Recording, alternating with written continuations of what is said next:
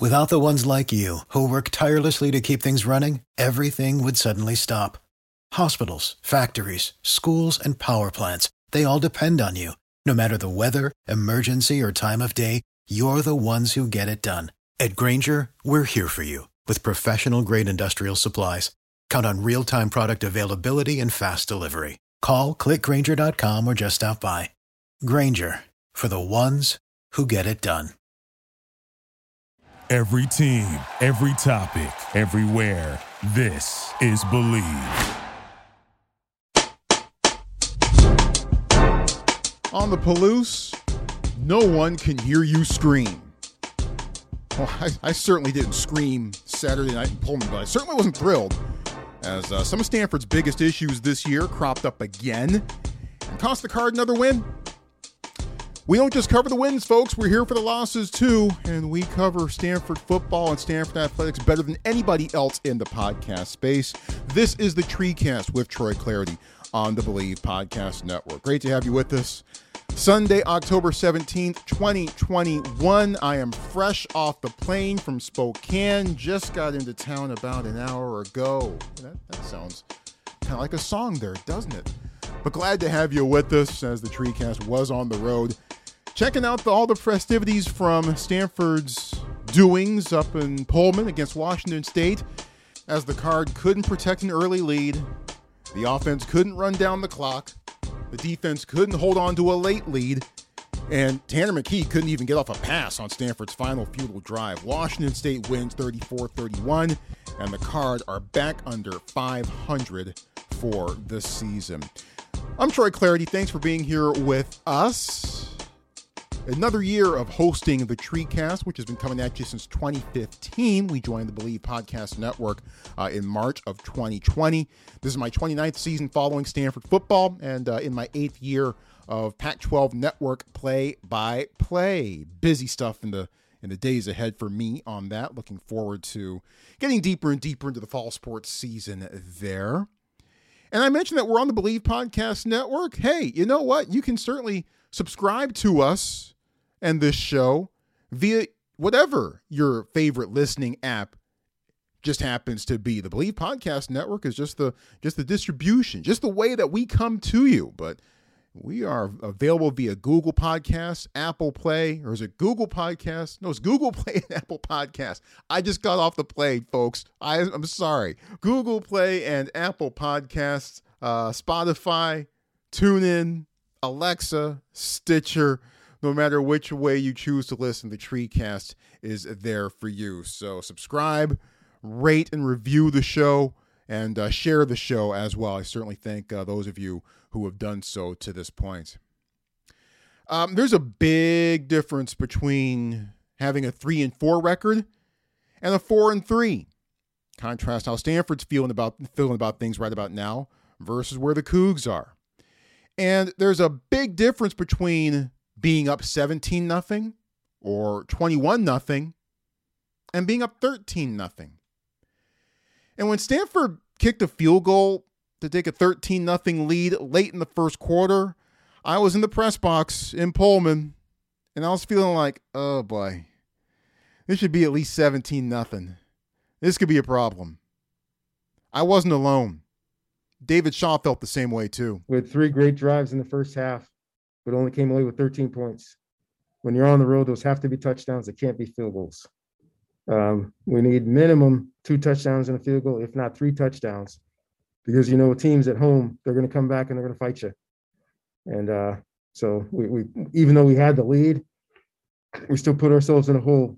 You know, defensively we got stops, got off the field offensively, we drove down the field, but we, we should have had 21 points instead of 13. Yeah, and in, in some ways, it's a thin line, but in other ways, it's a pretty wide gap. Uh, either way you look at it, Stanford ends up on the wrong side of it again. We'll get you three things you need to know from Saturday night's game. But first, a reminder all eyes on the gridiron as teams are back on for another football season. And it's always been online as your number one spot for all the pro and college football action this season. With a new updated site and interface, even more odds, props, and contests, BetOnline continues to be the number one source for everything football. Head to the website or use your mobile device to sign up today to receive your 50% welcome bonus on your first deposit. Don't don't forget to use our promo code BLEAV, that's B L E A V, to receive your bonus. From football, basketball, boxing, right to your favorite Vegas casino games. Don't wait to take advantage of all the amazing offers available for the 2021 season. BetOnline is the fastest and easiest way to bet all your favorite sports. BetOnline, where the game starts. All right, let's dive into this. Three things you need to know from Stanford's result at Washington State, beginning with number one. And one surefire way to fritter away a 13 0 lead is to get sloppy. Stanford did that. They got flagged six times in the first half. Washington State accepted five of those penalties. The defense was called offsides four times in the second quarter alone. Three of those were accepted.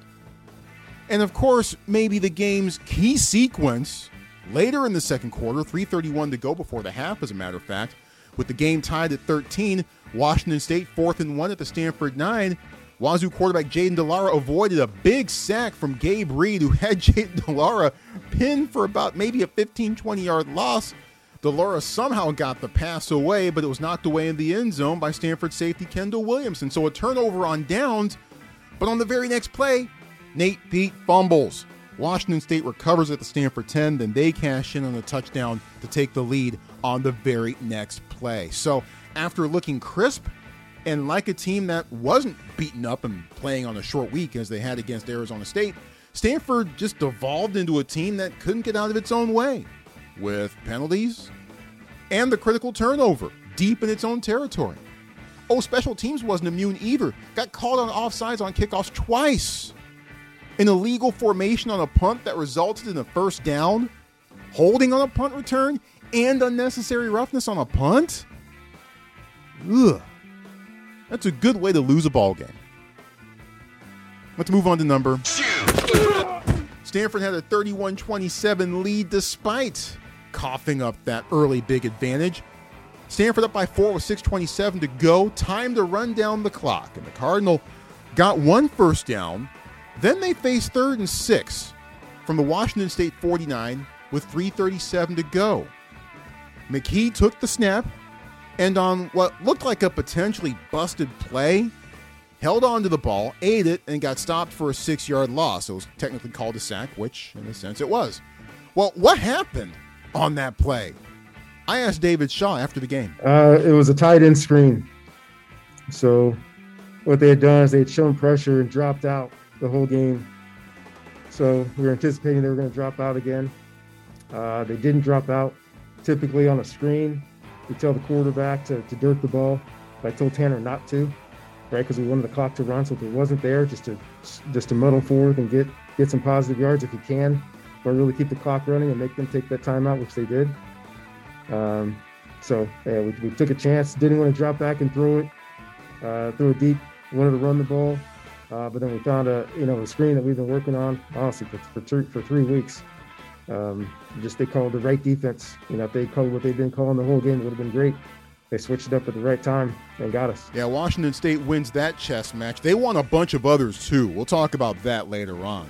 Uh, but the Cougs got the ball back with 3:27 left after a subpar punt from Ryan Sanborn. He really struggled at some key points on Saturday night, by the way. And the Cougs got the game-winning score two minutes later. Max Borghi from a couple yards out, putting Washington State ahead to go to stay with a minute 30 remaining.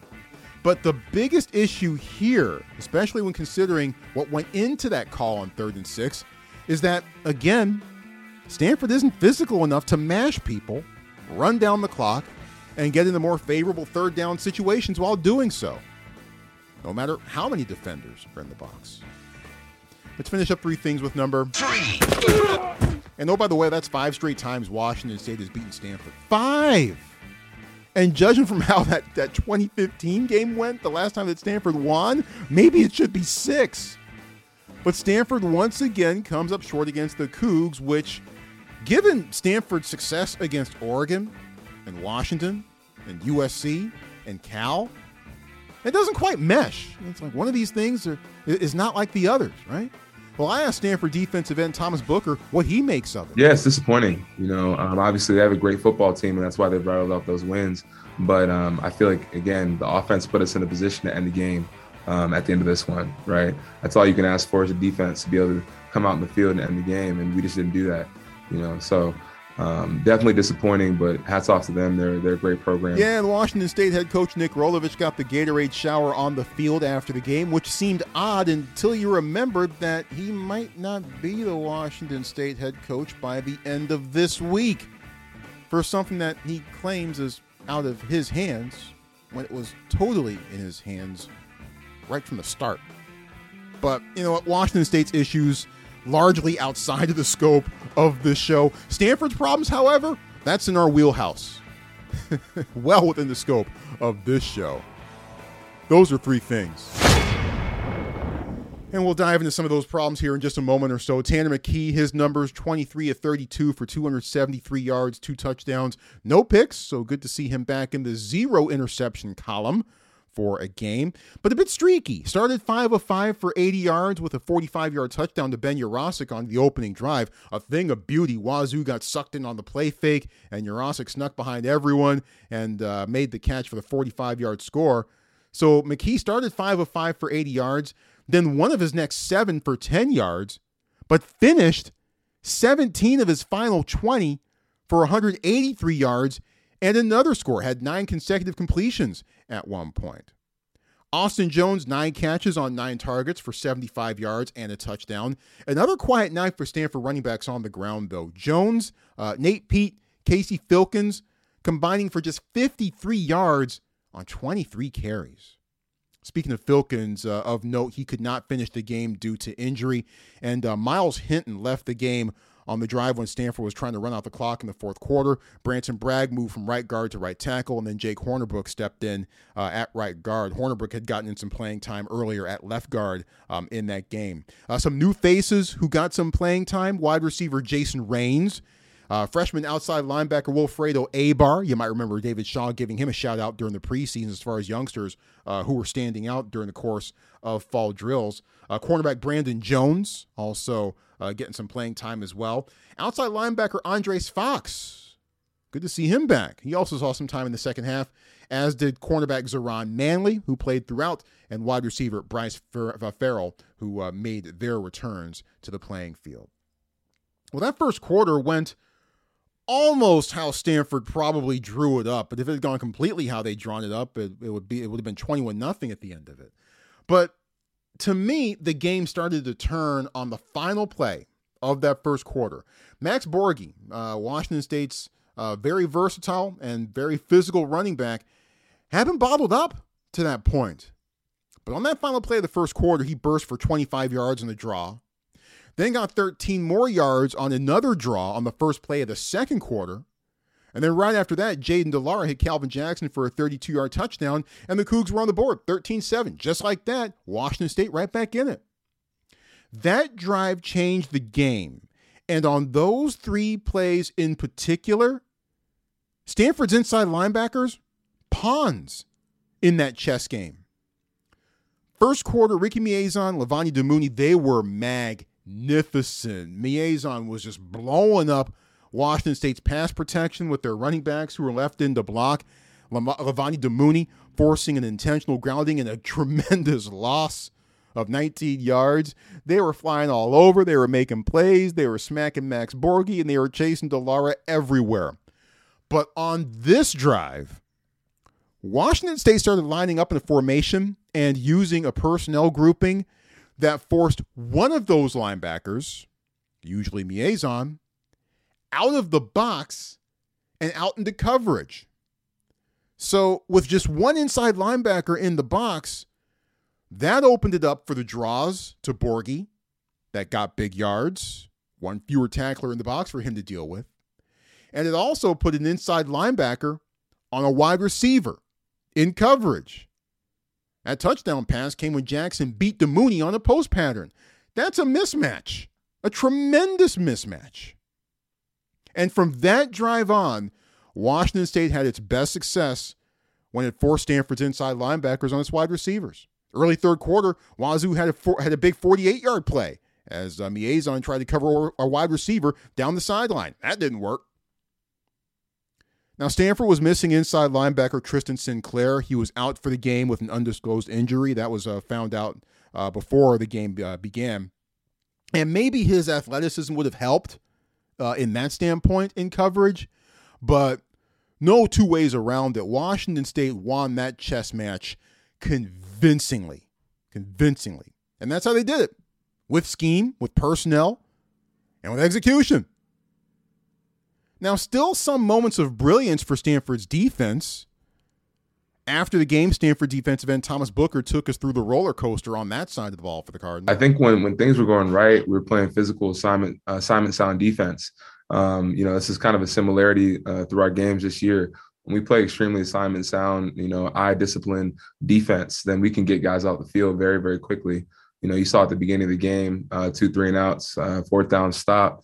You know, these are things that our defense is capable of doing on a on a weekly basis. And I think when we're not playing that type of football, that's when stuff starts getting opened up. You know, when the passer has too much time in the pocket, right? Um, I can't speak to the secondary because I don't play over there, but you know, they have their keys as well.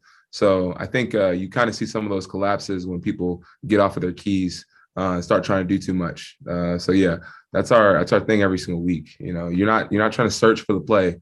You know, the play will come to you if you're doing your job, and it will come to you, and you'll make it. You know, and you don't have to do anything extra. Yeah, it, it's what the Stanford defensive players like to say: "Do your one eleventh." And we saw Stanford kill Washington State's interior O line with stunts. Uh, Stephen Herron, Gabe Reed in particular, those two were hard to handle when they were coming on stunts. But overall, too many explosive plays given up. Way too many. The biggest coming on the very first play of Washington State's game winning drive.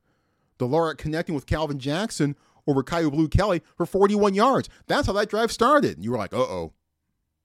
And a bit of redemption for de Laura's. He, he overthrew uh, an open Jackson on what should have been a 71 yard dagger touchdown early in the fourth quarter. It wasn't. Stanford later came back to take the lead. And for a time, that overthrow, that play, not the terrible defensive pass interference call against the Cougs that led to a much needed Stanford touchdown. That overthrow was looming as the key play of the game to me, and had the Cougs lost, it would have been the key play of the game to me. Unfortunately, it wasn't. And Stanford made too many mistakes defensively to win. Intriguingly enough, Washington State did some of its best work defensively with its best player out. Weak side linebacker uh, Jahad Woods got ejected for targeting late in the first quarter. He's their best defensive player. Not much effect for Washington State defensively, at least not throughout the rest of the first half, anyway. So the Stanford defense lost the chess matches that were the most crucial in the outcome of the game. Offensively, a mixed bag as well. Uh, the good news, uh, I'll, I'll go through that since I'm a nice guy and I'm a positive guy overall. Most of you know that. Austin Jones was a factor. It was good to see him start to factor back into the game plan uh, for Stanford offensively. Now, unfortunately, it wasn't in running the ball, but as a receiver out of the backfield, did great. Did his job there. We mentioned nine catches on nine targets. 75 yards, and that was a grown man's touchdown he scored to give Stanford the lead with 7.32 to go. Shedding one tackler, slithering off another, and then taking two Cougs with him into the end zone for the score. That was good stuff. Shaw was pleased to see Jones find different ways to be productive beyond just carrying the rock. Yeah, Austin's one of our leaders. Um, he's worked so hard. He had to miss some time. He came back uh, and he's done everything we've asked up to this point. You know, um, you know, Casey couldn't finish the game. We've we've had to rotate our back so much. Um, but both guys played really well tonight, and uh, run and pass. You know, we're going to continue to need them uh, going forward, and we'll see what happens with Casey. We'll see what happens with EJ. Um, but I thought, you know, Austin just gave his typical great effort tonight. Had some opportunities and made the most of them. Yeah, it's been a rough season for Austin Jones to this point. Um, and if I had to say right now who the best running back on Stanford's team is, uh, Nate, Peat, Nate Peat has certainly played the best of any of Stanford's running backs that we have seen so far. Jones is probably still a bit more of the complete package than Peat, but Peat has played better And, and he's trended upwards for much of the year. But nice to see Jones start to get a little more work and to have an impact uh, for the Stanford offense in a positive fashion uh, as he did against the Washington State Cougars on Saturday night. There were other things I liked as well. Um, misdirection. Stanford used it in the first quarter. Ben Yurosek on the end around. We talked about this last week. How do you combat a quick defense? You use misdirection, use the defensive speed, which can be a big time strength. Use it against them. Get the flow of the play running one way and then come back the other.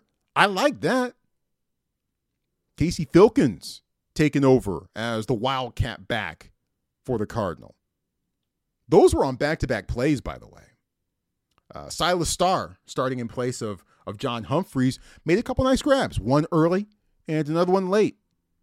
And Tanner McKee with a couple more NFL worthy throws. But not enough and a lot lacking. Austin Jones tells us what didn't go right. Uh, truly, it's just execution. We have to execute better as a team.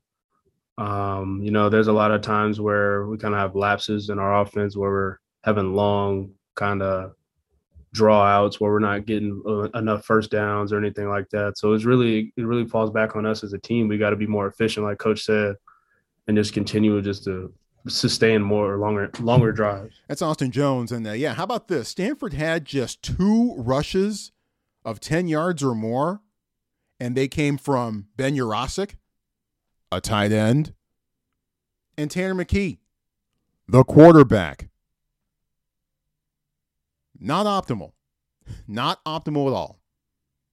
And oh, by the way, I think this team miss missed Tucker Fisk in a big way on both sides of the ball. Fisk, a terrific run blocker. When we've seen him out there, uh, particularly against uh, USC and Vanderbilt, man, he was he was a bit of a a bit of a beast out there in run blocking. I've seen better run blocking from him, quite honestly, than I have from the offensive line for the most part. And he had become more of a presence on the defensive line as well. So this this offense really missed Tucker Fisk as, as part of the power gear of their of their run blocking scheme, and certainly on the defensive line um, as well. So with all of that, it's now the bye week, and Stanford heads into it and three and four on the season, and coming off of a disappointing loss on the road in Pac-12 North play. Austin Jones had a simple message for his guys to get everyone's minds right for the week ahead. Went to every single person on the team and I said, "You got to come back ready to work Monday." Plain and simply. You know, it's, it's gonna hurt. This is gonna hurt most definitely. But at the end of the day, all we can do is come back and work. We can't sit back on losses and just you know think about all what we could done. We just got to continue to move forward, get guys back healthy, work on our bodies, and just continue to push forward. Because I know that we have every single piece that we need on this team in order to win games. Yeah, Stanford has the pieces, but the problem is many of them have been dressed on game day. The offense missed J- John Humphreys against the Cougs. They've been missing Mike Wilson and EJ Smith. They also missed Brycen Tremayne. The defense has missed Jonathan McGill and Salim Turner Muhammad. The offense and defense have missed Tucker Fisk. We just covered that. So, given that, it's no secret what David Shaw's agenda is for the bye week. Is is combination getting some guys healthy, but also getting a lot of guys a break. Um, it's been one hell of a schedule, really has. A lot of traveling.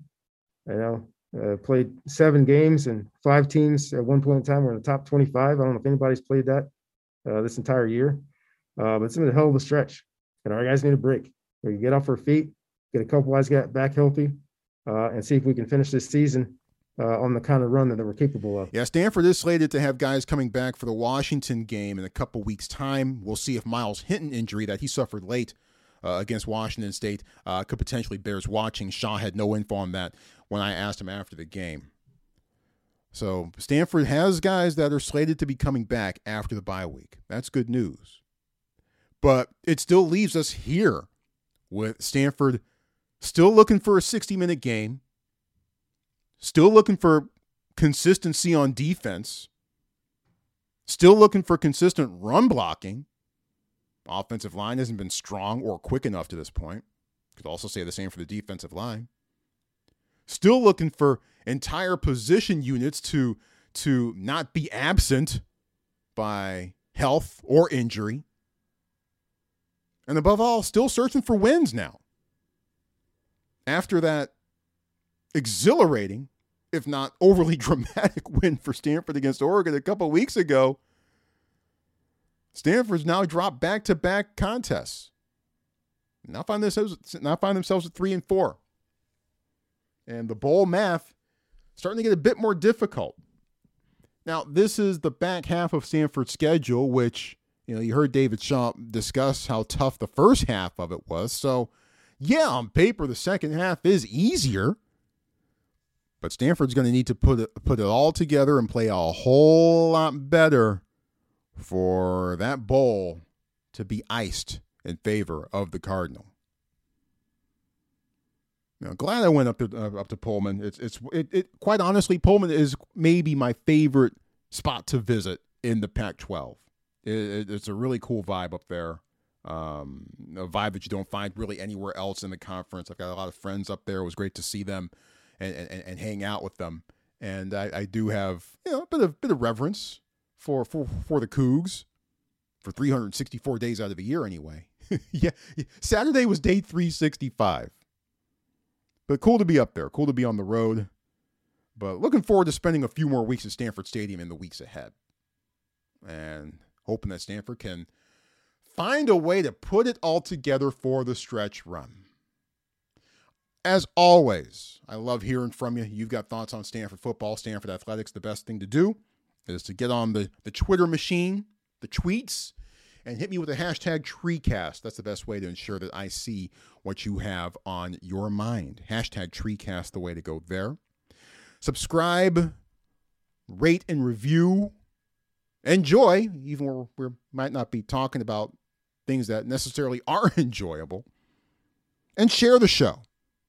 We certainly appreciate it when you do all of those things. I believe that we are on track to come at you middle of this week. We'll probably do some, like some some some mid-season kind of look at the Stanford Cardinal, take a snapshot at the first seven games and what needs to happen in the final five games for Stanford to be playing somewhere um, in December. So, uh, in all likelihood, that'll likely come middle of this week. Looking forward to it.